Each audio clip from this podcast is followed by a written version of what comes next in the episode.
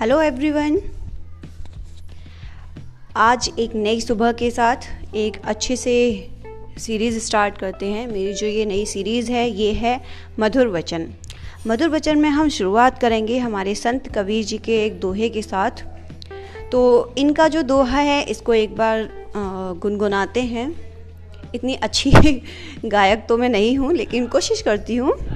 सो so, start करते हैं।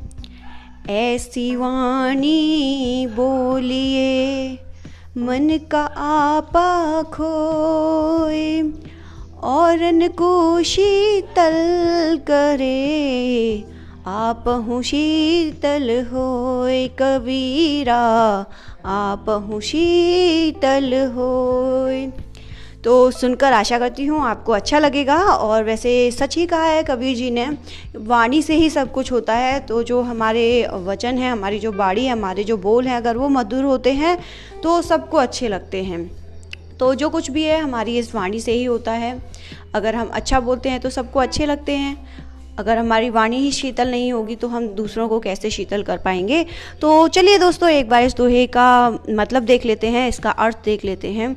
तो कबीर जी ने अपने दोहे में वाणी, यानी अपने मुँह से निकली बातों को अत्यधिक महत्वपूर्ण बताया है। उन्होंने वाणी को सबसे ऊपर रखा है। महाकवि संत कविदास के दोहे में कहा गया है कि, ऐसी वाणी बोलिए, मन का आपा खोए औरन को शीतल करे, आपहु शीतल होए। अर्थात हमें ऐसी मधुर वाणी बोलनी चाहिए, जिससे दूसरों को शीतलता का अनुभव हो, और साथ ही हमारा मन भी प्रसन्न हो उठे। मधुर वाणी, दोस्तों, ये एक औषधि के समान होती है। मेडिसिन जैसी होती है, जबकि जो कटुवाणी होती है, वो एक तीर के समान होती है। मतलब वो हमारे कानों से प्रवेश होकर हमारे संपूर्ण शरीर शरीर को पीड़ा देती है। मतलब वो हमें दुख देती है, पूरे शरीर को हमारे को दुख देती है और हम बहुत परेशान हो जाते हैं उन कटु वचनों को सुनकर।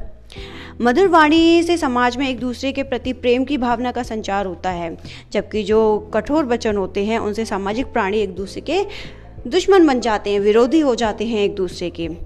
कहा गया है कि तलवार का घाव देर सवेर भर ही जाता है, किंतु कटु वचनों से हुआ घाव कभी नहीं भरता। इसलिए हमेशा मीठा और उचित ही बोलना चाहिए। तो दोस्तों, दूसरों को तो प्रसन्न करना अच्छी बात होती ही है, खुद को भी सुख की अनुभूति होती है। साथ ही हमें उन वचनों का त्याग कर देना चाहिए। ऐसे वचन जो कि हमें और दूसरों को भी पीड़ा देते हैं। ऐसे वचनों को, ऐसे जो वचन होते हैं, उनका त्याग करना ठीक होता है। उससे क्या होता है, जो द्वेषपूर्ण वचन होते हैं, वो समय के साथ भर नहीं पाते। जैसे घाव तो भर जाता है, उसी तरीके से घाव का निशान रहता रह जाता है। उसी तरह से हमारे जो रिश्ते होते हैं, उनमें भी कठोर जो वचन होते हैं, जो अच्छे वचन नहीं होते हैं, उनका घाव कहीं ना कहीं रह जाता है। तो वाणी मनुष्य के लिए ईश्वर की दी हुई एक अनोखी देन है दोस्तों। अतः कटु वचन बोलकर इस देन को व्यर्थ न करें। संत कबीर के दोहे से हमें यही सीख मिलती है कि हमारी वाणी में मधुरता का जितना अधिक अंश रहेगा, उतना ही हम दूसरों के लिए प्रिय बनेंगे। तो दोस्तों, वाणी की मधुरता हृदय के द्वार खोलने की कुंजी है। हमारी वाणी से ही हमारी शिक्षा, दीक्षा, परंपरा और मर्यादा का पता चलता है। कटु वचन बोलने वाले को समाज में कभी सम्मान नहीं मिलता। इसीलिए जैसा कि कबीर दास के दोहे में कहा गया है, हमें हमेशा लोगों से प्रेम भरी मीठी वाणी में बात करनी चाहिए। तो दोस्तों, आशा करती हूँ मेरे इस वीडियो, नहीं, मेरा ये जो ऑडियो है, सॉरी, इसे सुन के आपको बहुत ही खुशी की अनुभूति होगी और आपको बहुत ही अच्छा लगेगा। आपका दिन शुभ हो। आप सभी के लिए have a good day bye bye